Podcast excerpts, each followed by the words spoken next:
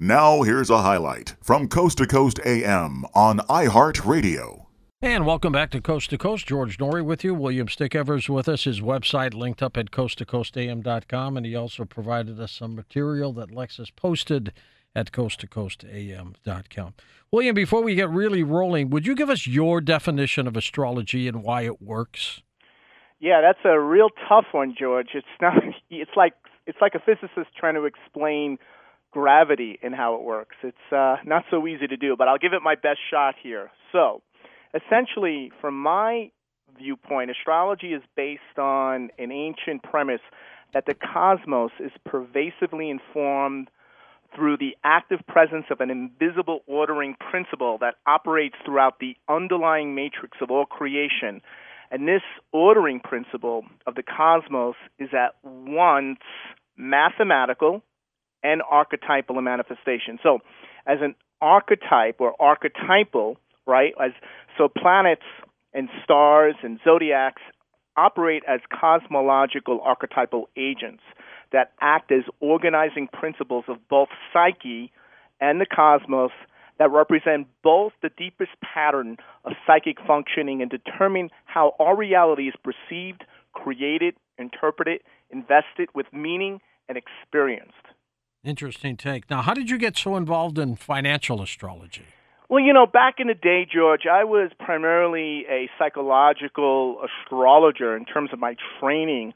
And uh, I had a number of clients back in 2006 who were um, giving me very giving me a number of horror stories about what was happening with their homes, uh, with the finances, with the markets, and I was just you know it was just going very contrary to what I was watching on TV or the news I was listening to. So I really was uh, initiated into financial astrology when I looked into it deeper, and I realized that I wasn't able really to help my clients based on my um, consensus mainstream understanding where the astrology was showing something quite different than what I was hearing. So I had to take the deep dive and learn financial astrology, geopolitical astrology, what is called mundane astrology in order to then help guide my clients make very important strategic decisions mm-hmm. help preserve their wealth during the crisis. I was going to say, can astrology give somebody an upper hand? And I assume it can. Absolutely, George. I mean, that's you know that's the real reason to do it. You know, most people are not aware of the secular and astrological cycles that are operative, but feel a collective angst driven by a multitude of intractable problems and conflicts that continue to escalate and intensify. And we could all see that happening now on the news, on TV, on the internet. So with astrology, we can find clarity with high level with a high level perspective on global events, on what's happening, and how these global events are having direct impact on us. And through the uh, and through the powerful lens of astrology, particularly mundane astrology, with an archetypal worldview, we can make much more informed choices and be able to navigate uh, a very tumultuous and uncertain period while uh, the world goes through this paradigm shift and global transformation. What is your take on Bitcoin? Astrologically speaking? I think Bitcoin. Look, uh, I've been involved with Bitcoin since 2010. Right, Bitcoin's been around since January 2009. So I was probably, arguably, Jeez. I would say at this point, probably the first astrologer, financial astrologer in the world, because I was in the tech world for over 20 years. Right, along with doing astrology. So I got early into this, and it became very clear to me that when Bitcoin came out uh, it was part of this Saturn Uranus complex, this Saturn Uranus cycle that was operative. And now we're going into the next phase of the Saturn Uranus cycle. So, what does that mean? That means essentially that um, I think holding Bitcoin for the long term is the highest upside, lowest risk, lowest risk financial strategy. Let me repeat that. That Bitcoin, based on the astrology, right, is the highest upside, lowest risk strategy one can pursue at this time, right? I believe it will provide it provides diversification, right? Meaning that if you buy, you know, if you buy some other type of stock or equity, I think holding Bitcoin, right, you are even more diversified because you can see Bitcoin sitting on the balance sheets of cities, governments, corporations, institutions, even Wall Street. You have to realize back in 2017 when we back in 2017 2018 when we first talked about Bitcoin, right? 87% of investors were retail investors, people like you and me. Today, 87% of investors are Wall Street institutional investors. Uh, they are big, what they call Bitcoin whales, millionaires, billionaires. You have you have publicly traded companies investing tremendous amounts of assets into Bitcoin. And so, economically speaking, you know, I think Bitcoin, based on the Saturn Uranus alignment and the fact that it's occurring it occurred, it has actually occurred, it grew out of the financial crisis of 2008, 2009, is the best way to make a world a better place because it can get 7.8 billion people, right, around the world who are basically working in currencies that are weakening, right? And even the best one in the world, the US dollar, is weakening at 20% a year, all right, in terms of the inflation right? You're losing four to five percent a month in purchasing power with the U.S. dollar if you keep your money in dollars, right? So it's the best thing in the world, and and this is one of the things. This is really, in my opinion, right? This is an open monetary network. And this will likely go, based on what I see, to all 7.8 billion people and provide them with a store of value and a strong financial asset that will carry that they'll carry on their mobile phones, right? Yeah. They're going to do this is going to do much more good to the human race than anything else I can think of at the moment. Interesting. What about digital currency, doing away with uh, real money? Well, you know, that's what the Fed is moving towards. Now, it, it goes to this debt super cycle, and I'll be very brief with it, but we have to realize that this debt super cycle is something that all financial analysts, economists, uh, hedge fund people like Ray Dalio have been talking about right? And we are in a position now similar to the debt, uh, the depression era environment of the late 30s and early 40s, with the confluence of ineffective central banks, deflation, high levels of debt, growing risk in markets, and this brewing U.S.-China conflict over trade in Taiwan, right?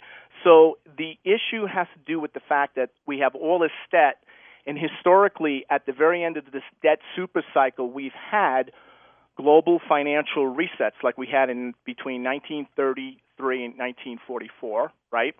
All right, we had that one. We had it back from 19 uh, from 1857 to 1865. We had a global financial reset. People forget that. So the solution to the problem is when you reset the system, which all the central banks are now talking about, right? They're now talking about moving, particularly the Fed, to a central bank digital currency to reset the system that allows faster transaction speed, borderless payments, lower fees, and most importantly, programmable money. Programmable money, right? And this is the big plan. And look, and what they plan to do, um, they plan to use this programmable money uh, uh, as, to power the decentralized applications that are now being built out on a decentralized financial system because the Fed knows that the decentralized financial system, which is called DeFi in the crypto world, is growing at an exponential rate and it is threatening now the central bank fiat currency central bank uh, model that was developed uh, going back into the late 17 um, the 1780s. Scientists are screaming that we need to get away from fossil fuels almost immediately. I don't see how that can happen in order to save and preserve the planet. What do you think? Yeah, I don't see that happening fast enough. That's the problem. We still use fossil fuels to make all those lithium batteries and Tesla vehicles, right? Uh, however, that being said, um, there's going to be tremendous advances, and this has to do with a number of these alignments. We've had this uh, Jupiter, Saturn, Pluto triple alignment in Aquarius. The last time we saw that was at the time the scientific revolution and the Renaissance. We're seeing it happen now. We're seeing the fourth industrial revolution take place. So we're transitioning away from fossil fuels to alternative energies. And what I see emerging is artificial intelligence, collaborative robots, we're going to see virtual reality, augmented reality. We're going to see green energy systems based on um, thorium nuclear reactors.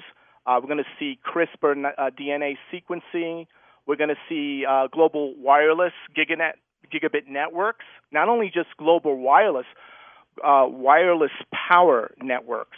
So we're going to see, you know, 3D printing is going to basically replace all the type of 20, 20th century manufacturing. But the big transition, of course, is going to be going to this new energy system in order to move us from a type 0 to a type 1 civilization. William, when we take calls next hour, you'll do some readings. What do you need specifically from the callers? Yeah, basically, since we don't have time to go into details, I need the caller to ask a question that can be framed in a yes or no type of way. So, will like, I get the job? Will I get a job this time next year? Will I get mm-hmm. a job next month? Yes or no? Should I attend school? Right? Will I get, you know, um, so um, something that could be framed that way. And if the answer is yes, uh, they'll know it's yes. If it's not, I'll probably I'll do my best within a very short amount of time to elaborate uh, give them some bit. strategy and and give them and explain why it might why it is no. Interesting take. Now, do you don't need their birth month or day or anything like that, do you? No, I don't. I'm using a method called horary astrology. What is so, that? That's a method where, and that method was used uh, primarily for a good couple thousand years because only nobody knew when anyone was born, George. Only the emperor or the king. Really? Like, yeah. They didn't keep records or what? Well, people in people didn't have watches. People, you know, I mean, if you go back to the Roman Empire, who kept the watch and knew what time? Or, or uh, calendars. They didn't even look at them, I bet. Right. So they had an idea, but the the calendar system wasn't unified, and we certainly didn't have an accurate time down to the minute of when someone when an event took place. Right. And so what they developed, the astrologers developed, was the system when someone would ask an important question they would then note the time of the question, and they had very specific rules, very specific system, a method of astro divination, if you will, to answer the question and to give insight with a very high degree of accuracy. Interesting take. How did you get into this? Well, you know, I mean, I was again challenged by my clients. There were certain things they would come to me and they needed to make a yes or no decision. Should I buy the stock or not? Right? It looks really good, but you know, I could lose everything if this isn't, you know, if this isn't sound. Right? Is there something I'm not seeing here? So I would, I couldn't just look at their birth chart. Right? Their birth chart or the transits to their chart you know, may have indicated they were going to take they were going to make a big gain that year, but was it this stock or something else? So that's how I was forced to learn this method. Will I get married by the end of this year? Should I, you know, should I go to school or go into the military? What's the best option for me? Right? Those type of things horary astrology really excels at. Who taught you or you're self-taught? Actually, I was taught by um, Alphee Lavoie, who was doing horary astrology since 1965. And he's also uh, one of the leading astrologers for financial astrology. He develops the world's most sophisticated astrological financial software in the world. Uh, his company is Air Software. And I still use that software, and I'm still in touch with him, and um, he was a great teacher to me. Your website is your name, williamstickevers.com, linked up at coasttocoastam.com. Do you take emails through the website? Yes, sir. Excellent. And what do people expect to see when they go to the website? well, you know, right now I'm really focusing. Well, first of all, I have my blog up there, but I have a membership group. I have an online active membership, Global Transformation Astrology, and the Crypto Astrology group, right? So um, they can get access uh, and take a look at what's happening there. I do very in depth presentations two to three times a month. Uh, and um, also, just on that website, there's lots of resources, especially on my blog. I make lots of predictions, so there's a lot there for them to to look at. COVID going to get better or worse? Excuse me. I think COVID. I think the COVID numbers in terms of hospitalization and deaths are going to continue to crash, but I believe they're going to use very punitive actions um, and policies, and I believe that's. I mean, we're going to have punitive punitive policies and and um, in, in, in taxation as well. And you know, George, I just want to say this in terms of um, the markets. We didn't get to finish that. It was just one line because we we ran out of time. But with this Uranus Saturn Uranus alignment, historically, the last time we had Saturn Uranus alignment was in 2008. The last time we had it before that was in 2000 in 2000 2001. Right? We had the dot com bubble, 2000 exactly. 2001. We had the financial crisis, Lehman financial crisis, 2008, 2009, Saturn Uranus. Now we're having it now. And the key thing to remember is everything that will eventually matter between now and December will be ignored until it doesn't matter. Or actually, I should say, let me rephrase that. Everything that will eventually matter is ignored until it does matter. But by then, it's too late. And when you say it's too late, what does that mean? Well, generally, um, you can't recoup the losses. You know, generally, by the time you realize that the markets, So right, it's over. you can't, you can't short the markets, right? You can't reverse your losses. Generally, the news that you're getting is going to mislead you, right? Or and or the the bad news that you're getting is the news that you're ignoring. Interesting take on this. And with astrology, are they things that will be or could be?